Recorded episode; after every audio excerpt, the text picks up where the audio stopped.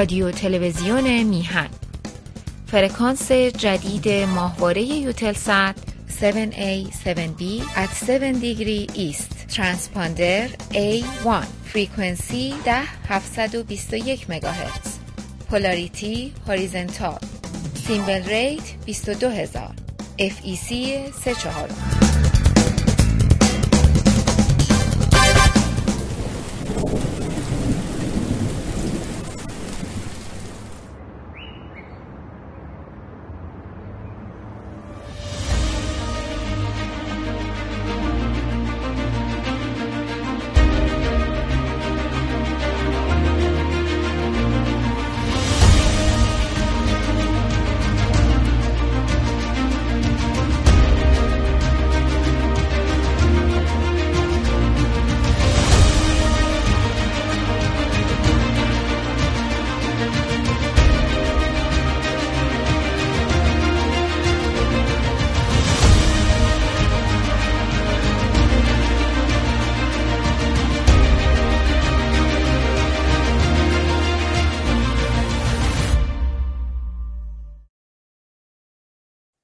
درود بر شما. بیژن آتشنجان هستم و 24مین قسمت از سری برنامه‌های برای یک زندگی معمولی رو که به وسیله اعضای داوطلب حزب سکولار دموکرات ایرانیان تهیه میشه تقدیم شما میکنم. این روزا یکی از اخشاری که در ایران نسبت به از دست دادن حقوق خودشون دست به اعتراض میزنن قشر بازنشستگان هستن. در یه جامعه مدرن که مردمانش از زندگی معمولی برخوردارن، کارمندان و کارگرانی که به سن بازنشستگی رسیدن از حمایت‌های مناسب مالی برخوردار میشن. اما در ایران بازنشستگان با صندوق‌های بازنشستگی کم بودجه روبرو میشن که دولت پولهاش رو هدر داده و قادر به پرداخت ماهانه و بازگردوندن پول به اون صندوق‌ها نیست. برای این برنامه آقای حسین سایی متنی رو نوشتن که خانم قیاسفن اون رو به صورت ویدیو درآورده. بعد از دیدن این ویدیو به اتاق هماندیشی حزب خواهیم رفت. ویدیو رو با هم ببینیم.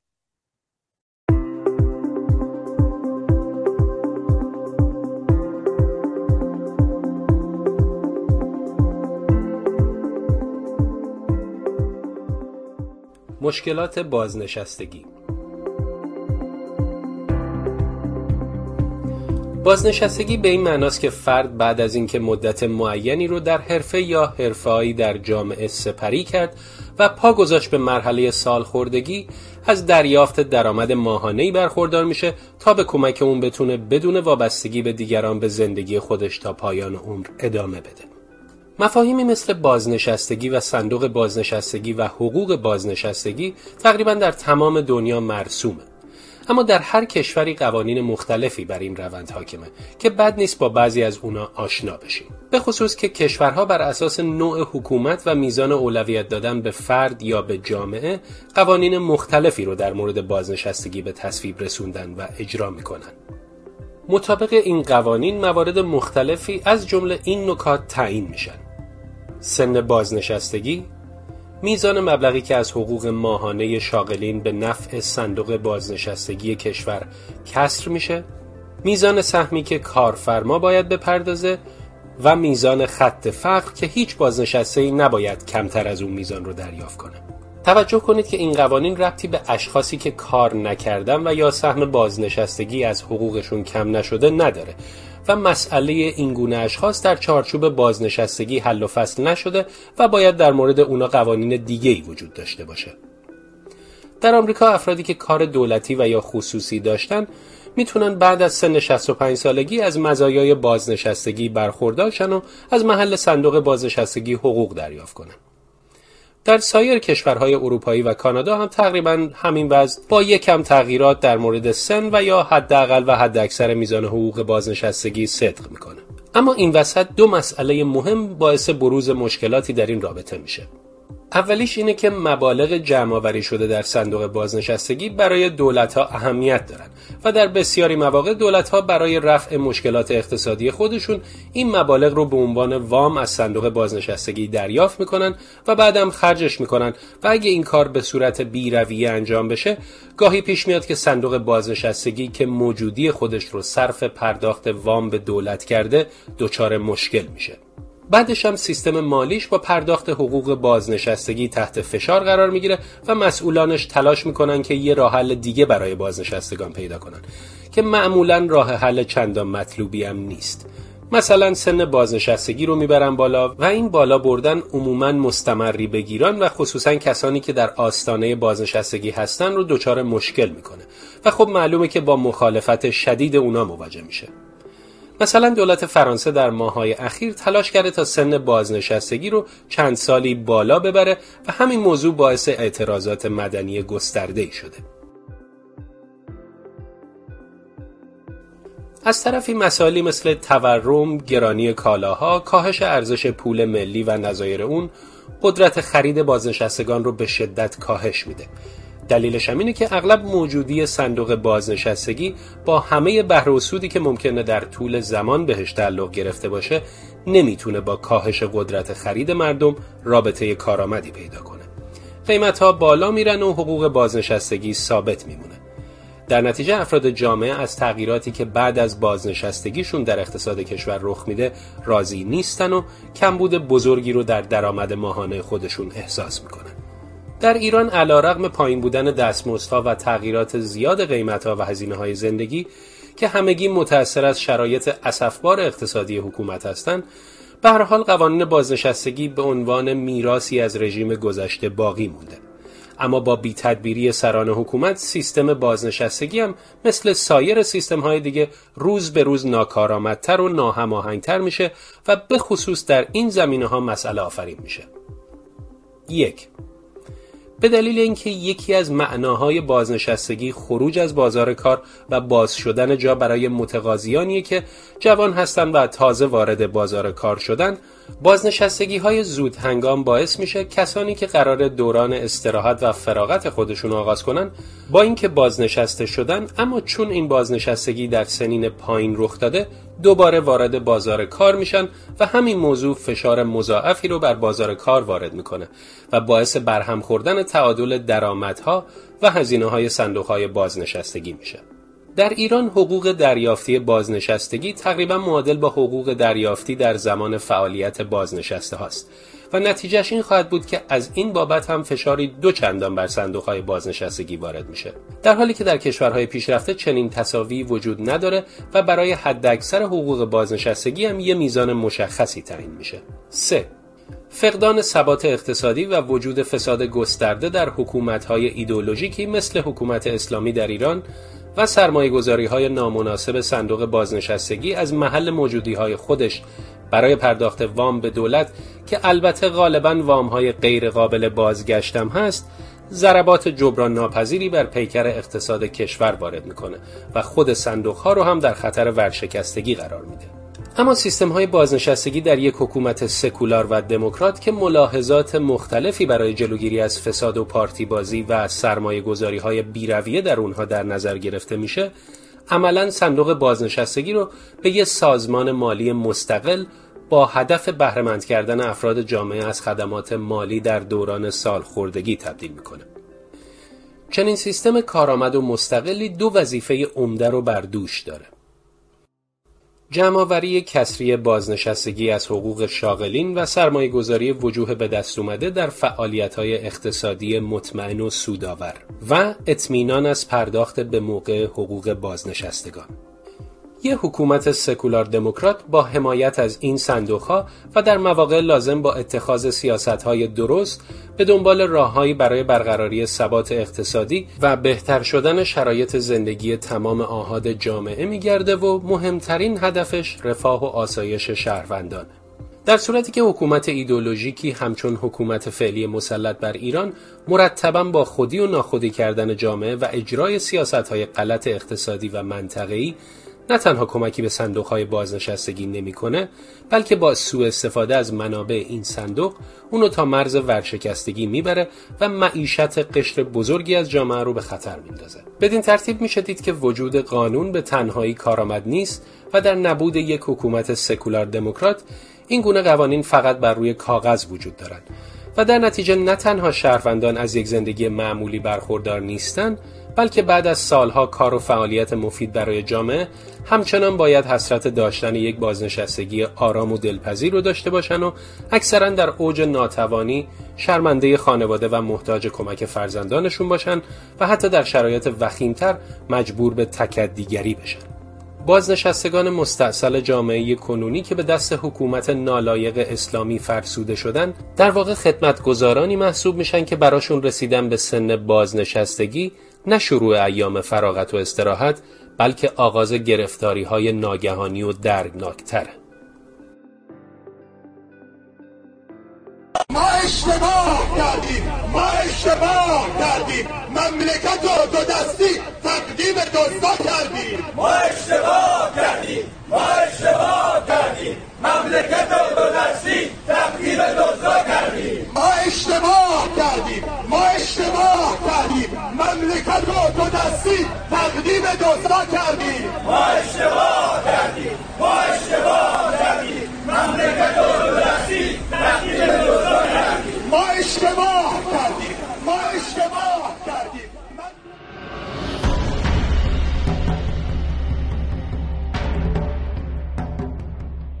خب دوستان، در طول تماشای ویدیویی که دیدیم داشتم فکر می‌کردم که این یکی از بی‌انصافانه ترین اقدامات نهادی در قبال قشریه که عمر خودشونو در دستگاه‌های مختلف به خدمت مشغول بودن و حالا به سن دوران فراغت از کار رسیدن.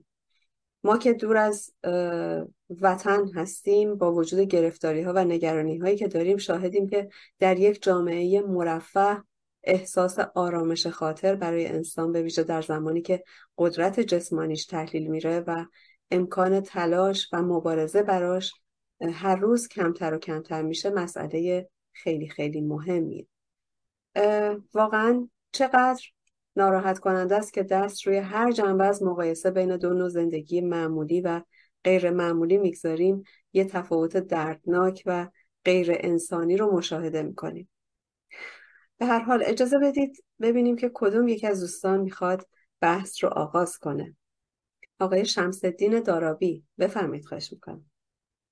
خدمتتون عرض شود. من اول عذرخواهی میکنم بابت گرفتگی صدام. من این ویدیو رو که نگاه میکردم یاد خاطره از یکی از دوستانم افتادم. دوستم تعریف میکرد که مادر پیرش رو موقعی که در سوئد بود بردش سوئد و اونجا کارهای اقامتیش انجام داد. این خانم که سنش بالا بود، بازنشستگی بهش حقوق میدادن و این به زبون مازندرانی میگه، برگشت به پسرش گفت بچه اینا شفت بینه، یعنی بچه جان اینا دیوانه شدن دارن به من حقوق میدن که من نه مال اینجا هستم نه جای کار کردم. و این کرامت انسانی که در کشورهای مدرن میبینیم برای مردم قائل هستند، اما در کشور خودمون چنین چیزایی رو نمیبینیم. اصلا برای این خانم یک چیز غیر مترقبه و غیر عادی بودش. حکومتی که تو کشور ما حاکم هستش کل مردم رو تقسیم کرده به خودی و غیر خودی و این خودی و غیر خودی عامل اصلی تبعیضی هستش که بر جامعه حاکم هستش. و یکی از گروه‌هایی که شدیداً از این تبعیض دارن آزار می‌بینن بازنشسته ها هستند، یعنی افرادی که یک عمر کار کردن، به هر دلیلی میخوان زحمت کشیدن، میخوان آرامش داشته باشن در پایان عمرشون، اما الان طوری شده، یعنی آغاز گرفتاری و دغدغه‌های فکری، آغاز مشکلات از درمان، از بیمه، از حقوق پایین و همه این چیزها تازه شروع میشه و کسی برخلاف جای دیگه به فکر این نیستش که من برم بازنشست بشم، حالا برم یه پارکی بشینم، نوه‌هامو ببینم، بچه‌هامو ببینم.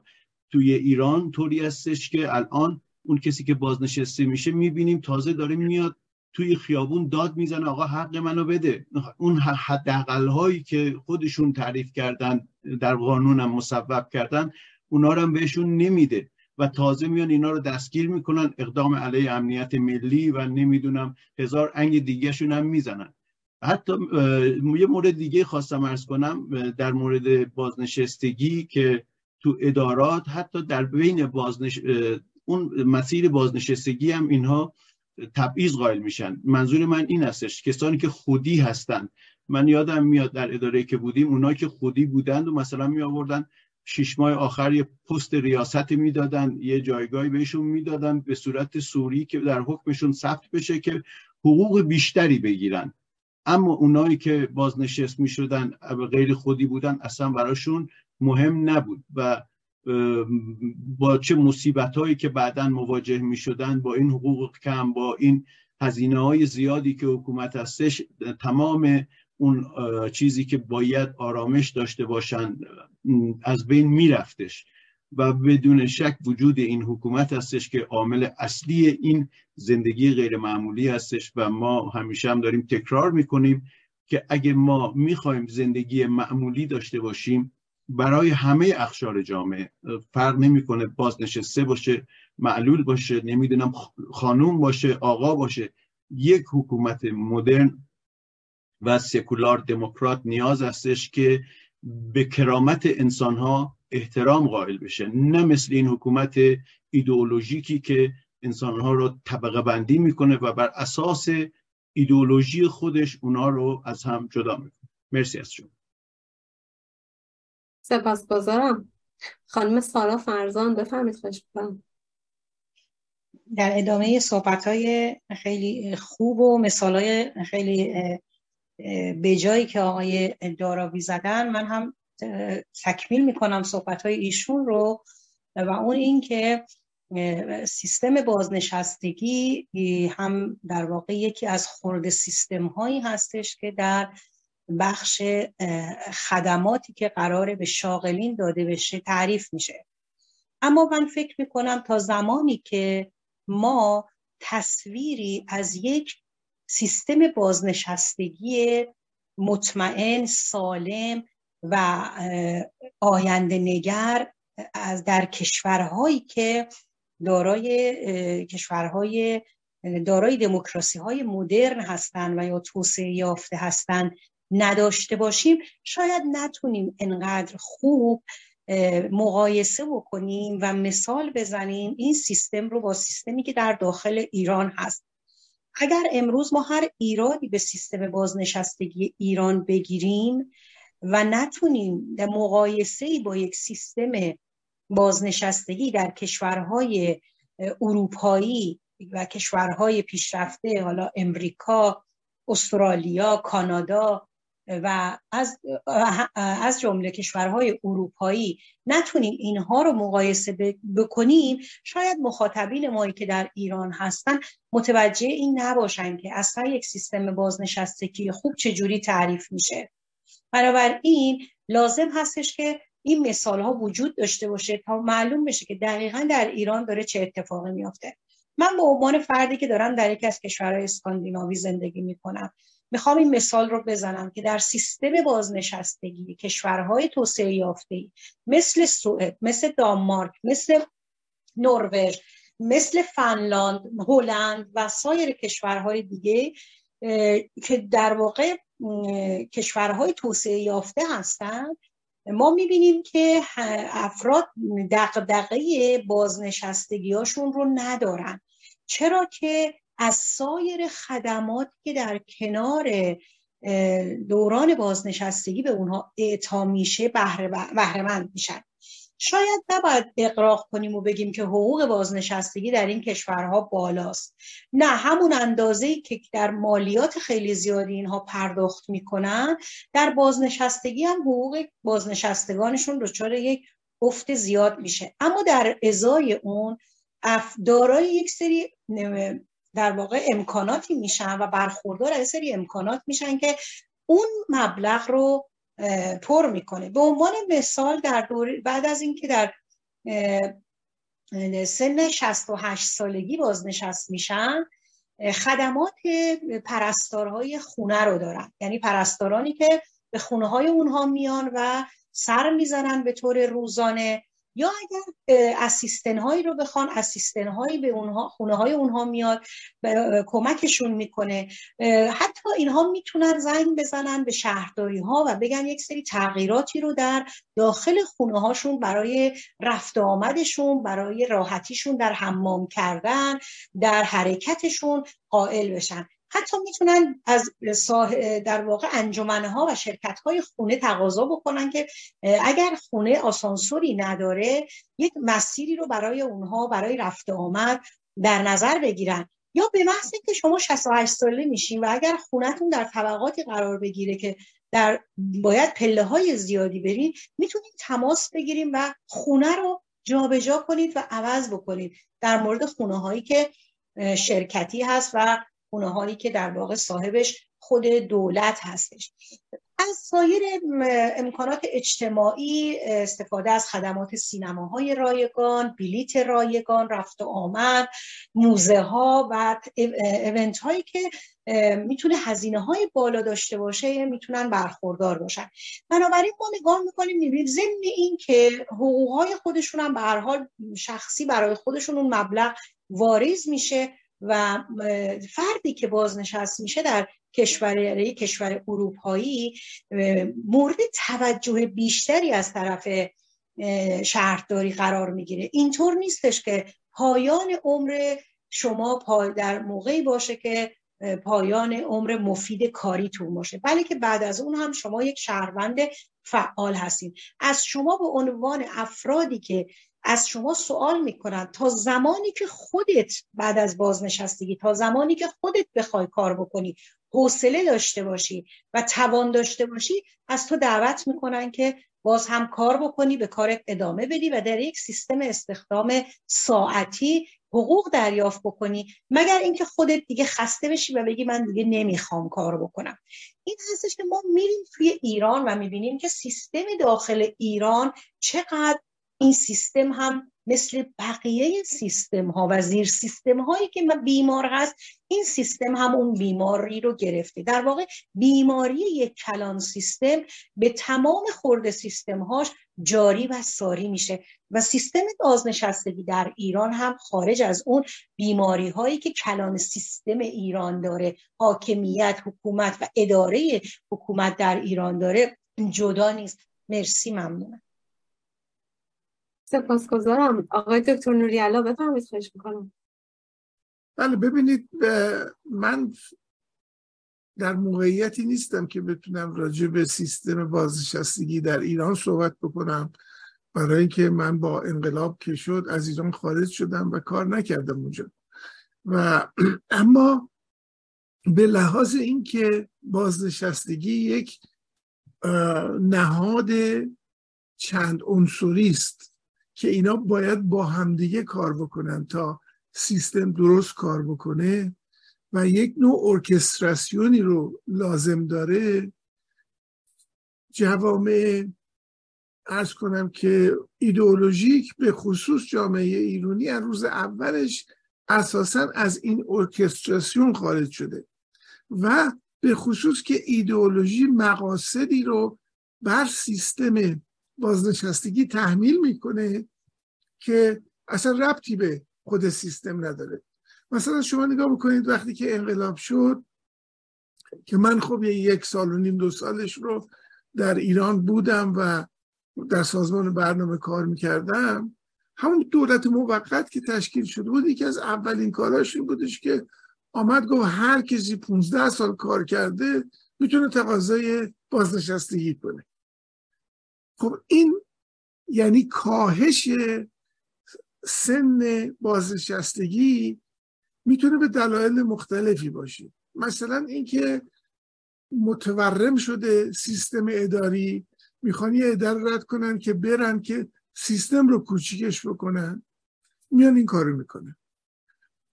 اما وقتی که جامعه ایدئولوژیکه، در واقع میان از این طریق به تصفیه دیوانسالاری دست میزنن و آدمها رو سعی میکنن از سیستم خارج بکنن، آدمایی که تربیت شده ایدئولوژی نیستن، یعنی غیر خودی هستن، اینا رو به بهانه بازنشستگی رد. یعنی من یهو نگاه میکردم میدیدم سازمان برنامه از بهترین عناصری که درش کار میکردن یک مرتبه خالی شد.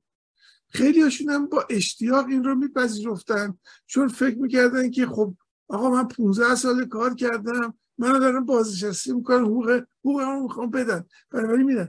ولی اگر از دید منافع ملی نگاه بکنیم می‌بینیم که چجوری لطمه زدن، به خصوص که این به خاطر حجم بزرگ دیوان سالاری نبود که بخوان کوچیکش کنن، بلکه صندلی‌ها رو خالی می‌کردن که آدمای خودشون رو بیارن تو. یعنی در پی انقلاب نه تنها سیستم دیوان سالاری ما کوچیک نشد، بلکه بسیار متورم‌تر شدش و خود به خود یه عده الان در ادارات نشستن که اصلا کاری ندارن ولی مثلا شاغل هستن و دارن کار میکنن. خواستم فقط به این اشاره بکنم که حکومت‌های ایدئولوژیک حتی از سیستم بازنشستگی هم به نفع ایدئولوژی خودشون بیرون کردن غیر خودی ها و وارد کردن خودی ها استفاده میکنن. متشکرم. سپاس از شما. آقای جمشید ساهجو بفرمایید، خواهش میکنم. سپاس از شما خانم قیاسفن. راستش من به ذهنم رسید که این موضوع بازنشستگی رو از تاریخ انسانیت شروع کنم. موضوع رفاه انسانیت تو جامعه انسانی همیشه یکی از اهداف بوده، یعنی در طی تاریخ بشریت مثل پیشرفت، مثل آزادی، مثل دموکراسی، مثل خیلی چیزهای دیگه موضوع رفاه خیلی اهمیت زیادی داشته. یعنی ما تو جامعه انسانی چه سیستمی طراحی کنیم در قضیه حکمرانی که رفاه در اون جامعه بیشتر باشه و اتفاقا این مسئله خیلی در واقع به منتج به در واقع ایجاد ایدئولوژی‌های زمینی شده، یعنی که ما چطور یک رفاه برابر یا ثروت برابر رو پس ببینید منجر به بالا سوسیالیسم، کمونیسم، خیلی ایدئولوژی‌های مختلف رو این کار کردن که یکی از مسائلی که روش تاکید داشتن این که چطور ما این جامعه رو به یک رفاه حداکثری خب از دید خودشون با روش خودشون برسونن و یه قسمتی از موضوع رفاه میرسه به رفاه بعد از دوران کاری، حالا ما بهش میگیم بازنشستگی. یکی از تفاوتایی که خب انسان با ما بقیه حیوانات داریم که این موضوع در اونا وجود نداره، یعنی شما تمام موجودات موقعی که تواناییشون رو در نگهداری از خودشون در واقع داشته از دست بدن خب اتوماتیک در واقع در چرخه مرگ میافتن. شما یک شیر رو هر چقدر هم که قدرتمند باشه موقعی که پیر بشه به محض اینکه توانایی شکار رو از دست بده از گرسنگی میمیره. در واقع این یک موضوع انسانی هست که انسان‌ها دوست دارن بعد از اینکه در واقع این توانایی کاری رو، فعالیت رو از دست دادن، یک سیستمی باشه که بتونن به یک حیات نرمال در واقع ادامه بدن. خب حالا خیلی قبل از اینکه موضوع حکمرانی باشه معمولا این موضوع به روش سنتی اداره میشد، یعنی فرزندان که میبودن بعد از اینکه والدینشون احتمالاً پیر شدن، توانایی کارشون از دست میدادن، این فرزندان بودن که در واقع این بازنشستی که ما در موردش صحبت میکنیم این وظیفه رو بر عهده داشتن، از والدینشون حمایت میکردن، نگهداری میکردن. یا اینکه نه، خود افراد زمانی که کار میکردن حالا هر چند سالی بود پس انداز میکردن برای چه؟ برای موقعی که دیگه اون توانایی کاری رو نداشتن بتونن از این پس انداز استفاده کنن. حالا موقعی که ما با دولت مواجهیم و حکمرانی و مخصوصا دولت مدرن و بعد از اینکه قوانین کار به وجود اومدن، شما موقعی که برای یه نفر کار میکنید مثلا روزی چند ساعت، نمیدونم هفته‌ای چند ساعت، شرایط کار باید چطوری باشه. بعد موضوع بازنشستگی هم در واقع وارد شد. حالا شما که با این شرایط استاندارد، شرایط مشخص که کار میکنین، بعد از اینقدر سال به صورت استاندارد که کار کردین، چطور این سیستم بتونه در واقع بعد از اینکه شما توانایی فعالیت شغلیتون از دست دادین بتونه از شما حمایت کنه. خب طبیعتاً یکی از، یعنی منطقاً شما بخواید فکر کنین اینه که یه صندوقی باشه، موقعی که یه نفر کار میکنه یه مقدار از درآمدش رو در اون صندوق قرار بده و این صندوق بعداً زمانی که در واقع توانایی‌اش از دست داد این صندوق به صورت ماهیانه بهش پرداخت میشه و این میشه خب اساس خیلی ساده سیستم بازنشستگی بر اساس صندوق‌های بازنشستگی. منتها موضوعی که وجود داره این هستش که این صندوق خودش یک بنگاه اقتصادیه، مثل ما بقیه بنگاه‌های اقتصادی که بله دولت روش کنترل داره، قوانینش رو در واقع مصوب میکنه، منتها فعالیتش مثل یک فعالیت بنگاه اقتصادیه. شما خورده خورده مثل حساب پس‌انداز پول میذارید، یه موقعی باید به شما پس بده. این صندوق طبیعتاً با علم محاسبات بیمه‌ای، محاسبات آماری که چطور این صندوق به سطح سالم بتونه فعالیتش رو ادامه بده، معمولاً خب تو یه حکومت ایدئولوژیک که حکومت تو همه چی دست میبره، از جمله بنگاه‌های اقتصادی نمیتونه فعالیت در واقع سالمی داشته باشه و اتفاقاً این یکی از مسائلی است که در ایران اتفاق افتاده. یعنی اینکه حالا فارغ از مشکلات دیگه‌ای که داره، اینکه یه صندوق بازنشستگی بوده و پول زیادی هم توش بوده، تمام کسایی که کار میکنن، حالا جوان در اون سنی که کار میکنن، یه مقدار درآمدشون، حقوقشون وارد به این صندوق میشه. بنابراین این صندوق یه نقدینگی بزرگی داره. حالا تو بیشتر کشورهای پیشرفته این صندوق بازنشستگی در واقع یک استقلال مالی داره، به این معنی که اینطوری نیست که هر موقع هر دولتی که خواست بگه صندوق بازنشستگی من انقدر، نمیدونم حالا به تومن، به ریال، به دلار، بخواد از این صندوق برداره، ازش قرض کنه، بعد چطور بخواد این بدهیشو در واقع به صندوق پرداخت کنه. و این هستش که این صندوق بازنشستگی در ایران یکی از مسائلش به خاطر دخالت‌های مدیریتی و دخالت‌های مالی دولت در صندوق‌های بازنشستگی اکثرانشون برشکسته شدن.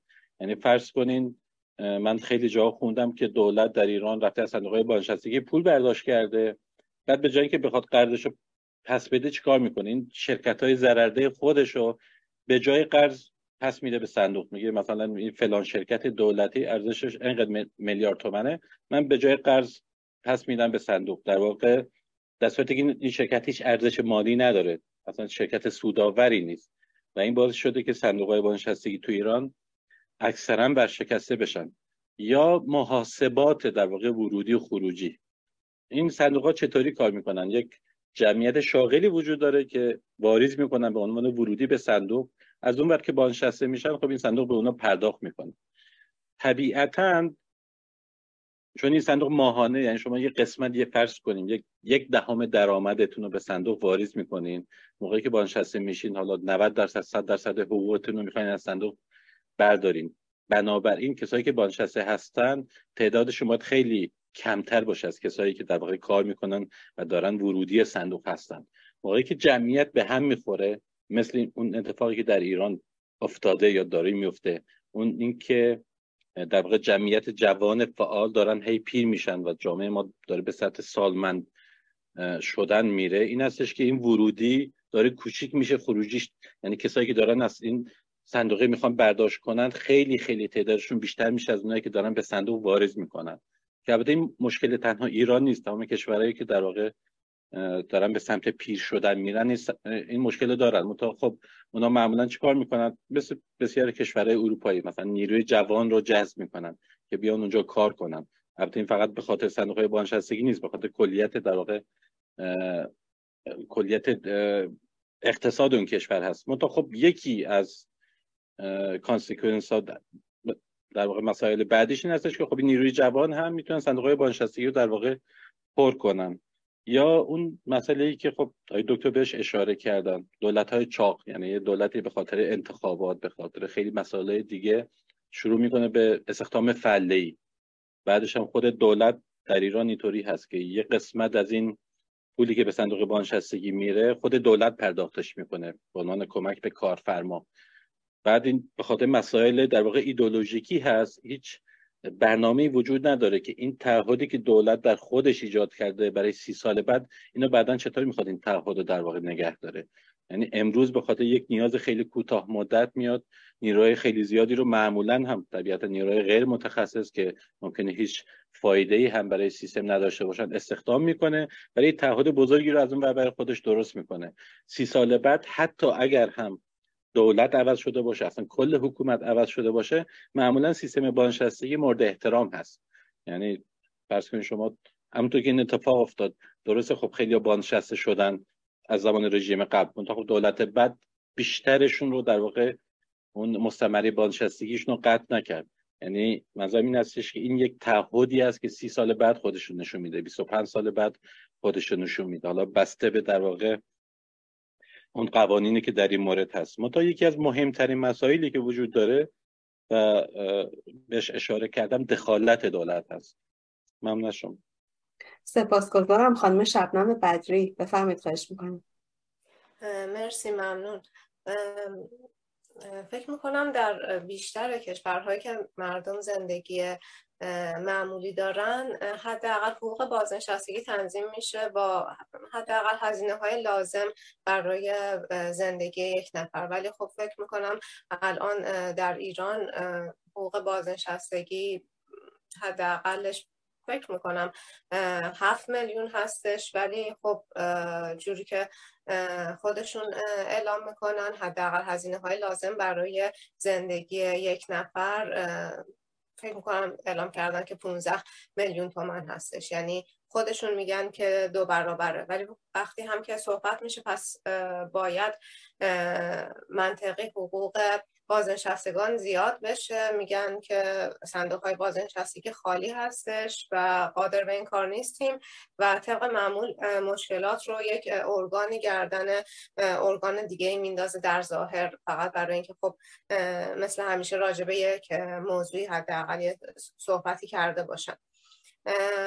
و صندوقهای بازنشستگی هم اعلام میکنن همونطور که بقیه دوستان گفتن که بدهی‌های دولت خیلی زیاد هستش به صندوق‌ها و روز به روز هم داره بیشتر میشه، ولی از طرفی وقتی که دولت هر سال میخواد بودجه رو تنظیم کنه میبینیم که هزینه کجا صرف میشه، هر روز تعداد نهادهای مذهبی بیشتر میشه و بودجه هم که براش در نظر میگیرن درصد افزایشش نسبت به سال قبل نسبت به بقیه ارگان ها بیشتره، یعنی در واقع میتونیم بگیم یه جوری پول ها از صندوق بازنشستگی و سفره بازنشسته ها منتقل میشه برای نهادهای مذهبی، چرا که خب میگن تبلیغ برای اسلام وظیفه همه است و به خصوص یک سری از مؤمنان برای این کار باید تحصیل کنن، به این کار مشغول بشن، باید تبلیغ بشه، همه دنیا آگاه بشن، نظام مقدس تبلیغ بشه، برای این کار هم هزینه و ابزار لازمه، پس این نهادها باید بودجه داشته باشن. و صحبت میکنم که مثلا یکی از مشکلاتی که ما داریم این هست که خیلی از مشاغل در ایران به عنوان مشاغل سخت محسوب میشه و اینها زودتر از سایر مشاغل بازنشست میشن، در صورتی که خب میدونیم اینطور نیست و مشکلات جای دیگه است. مثلا فکر میکنم 2 یا 3 سال پیش بود یه تفاهم نامه سازمان بسیج داشت با صندوق بیمه اجتماعی و بعدش هم اعلام کردن که بسیجیان سراسر کشور بیمه میشن. حالا کار این بسیجی‌هایی که قرار بیمه بشنم که معلومه، مثلا یکی از کاراشون اینه که در موقع تظاهرات ایرانی‌ها رو بکشن، یکی از کاراشون اینه که به خاطر همین بیمه هم میشن و کلاً داره در واقع این اتفاق میفته، صندوق‌های بازنشستگی خالی میشن، روز به روز زندگی بازنشسته ها سخت‌تر میشه به خاطر اینکه این حکومت ایدئولوژیک لازم داره که اون رو خرج بکنه برای در واقع باقی موندن خودش، مثل تمام منابع دیگه، یعنی ایران ما داره هزینه میشه من جمله از سفره بازنشسته ها برای موندن این دیکتاتوری مذهبی، چه برای تبلیغ چه برای هزینه نمیدونم بسیج و نهادهای مذهبی و غیره و غیره. مرسی، ممنون. سپاسگزارم. آقای حسین سایی بفرمایید. خواهش می‌کنم. ممنون خانم مجسم.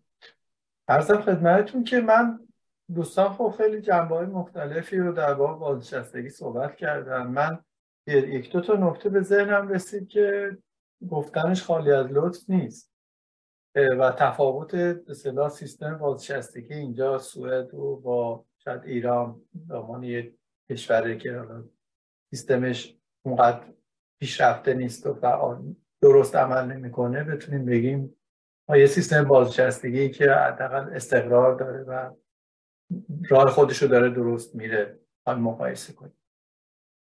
توی کشور سوئد حقوق بازنشستگی که افراد میگیرن 3 تا بخش داره. یه بخش اصلیش بخش که بیشترین حجم هم داره بخش بازنشستگی عمومی هست که این مبلغ رو دولت از بودجه سالیانه و مالیاتایی که میگیرن برای تمام افرادی که توی سوئد زندگی میکنن و به قولی رزیدنسی و اقامت سوئد دارن پرداخت میشه. قسمت دوم این حقوق بازنشستگی حقوقیه که از تجمیع و سرمایه گذاری آورده‌ای که شما کار کردین و کارفرمای شما بابت بازنشستگی شما یک پولی رو پرداخت میکنه به شرکت‌های بازنشستگی عملا. و قسمت سومش که به نظر من نکته جالبش هست قسمتی که خود شخص در صورتی که احساس کنه میخواد در موقع بازنشستگی حقوق بیشتری دریافت کنه از اون درآمدی که در زمان کار کردن و طی سالهای کار کردنش داره یه بخشی رو حالا بسته به تشخیص خودش 5% 10% مستقیما به صورت شخصی تو این سرمایه گذاری شرکت میده و بعد موقع بازنشستگی از سودش بهره میبره. حالا نکته‌ای که اینجا جالب هست اینه که شفافیت سیستمی که اینجا وجود داره به طوری هست که شما هر سال در پایان سال یک نامه از شرکت‌های بازنشستگی دریافت می‌کنید و در اون با توجه به حقوقی که شما در سال گذشته داشتین مجموع پسندازتون رو اعلام می‌کنن و اینکه چند درصد این پسنداز شما سرمایه‌گذاری که شده شامل سود شده یا حتی ضرر بسته به بازار سرمایه این رو به شما اعلام میکنن و پیش بینی میکنن که اگر با همین روند شما ادامه بدین توی مثلا 65 سالگی یا 70 سالگی چه مبلغ حقوق ماهیانه میتونین دریافت کنین. کاملا شفاف. ولی که همچین چیزی اصلا تو ایران وجود نداره. یعنی شما یه جای کار میکنین چقدر پول میدن، چقدر بازنشستگیتون هست، یه عددهایی هست که شما هیچ وقت باهاش برخورد نمیکنین. توی فیش حقوقی کسورات رو میبینین ولی که کجا میره باش چی کار میکنن دیگه شما نه دخالتی داری نه تصمیم گیری میتونین راجعش بکنین و در نهایت هم اینکه آیا بعد از 30 سال واقعا حقوق بازنشستگی آیا شامل حالتون میشود یا اینکه اصلا اون شرکت توان اینو داره که این حقوقا رو پرداخت کنه یا نه خودش میشه یه علامت سوال بزرگ. و نکته جالب اینه که شما در اینجا در سوئد منظورم هستش امکان این رو داریم که برین و انتخاب کنین که اون شرکت بازنشستگی پول جمع شده برای شما یا از حساب شما رو تو چه زمینه‌ای کجا سرمایه گذاری میکنه و شما خودتون میتونین حتی برین تعیین کنین که من میخوام 50% مثلا سرمایه بازنشستگی من توی شرکت تسلا سرمایه گذاری بشه یا یه فاندای خاصی هست که تجمیع از یک سری از به قولی سهام‌های خاص هست تو بازار سرمایه با یه درصد ریسک مشخص اینا همه اطلاعاتش وجود داره و شما خودت انتخاب می‌کنی که من می‌خوام توی این فاند باشه یا یه فاند. پس یعنی حتی در زمینه سرمایه‌گذاری و آینده‌ای که برای شما می‌خواد ترسیم بشه شما خود عملاً دخیل هست. و جالب‌تر اینه که در بیشتر توصیه کارشناسا برای افرادی که اینجا کار میکنن خصوصا کسایی که آشنا به بازار سرمایه هستن یا علاقه‌مند هستن حداقل این امکان وجود داره که و توصیه میشه که شما خودتون برای خودتون سرمایه گذاری کنید. لازم نیست اون سهمی که میخوان به عنوان خصوصی بدین به یه شرکتی براتون سرمایه گذاری کنه خودتون انجام بدین این کار. یعنی میگه شما در زمان بازنشستگیتون یه حجم بزرگی از سهام شرکت‌های مختلف رو دارین که از سودش میتونین بهترین استفاده رو بکنین در طول دوران بازنشستگیتون به علاوه یه حقوق بازنشستگی عمومی و به اصطلاح بازنشستگی کاری که میگیرین. ولی که نکته اینه که وقتی این کار رو میشه کرد که یه سیستمی دارای ثبات باشه یه سیستمی با نظم جهانی حرکت کنه. ولی وقتی شما توی کشور ایران هستید عدم قطعیت انقدر بالاست شما نمیدونی فردا داره چه اتفاقی میفته آیا سیستم به سمت مثبت میره یا منفی میره. خود سرمایه‌گذاران کلان و شرکت‌هایی که کارشون سرمایه گذاریه، عملا نمیتونن راجع به آینده تصمیم بگیرن و عموما افرادی با رانت و اطلاعات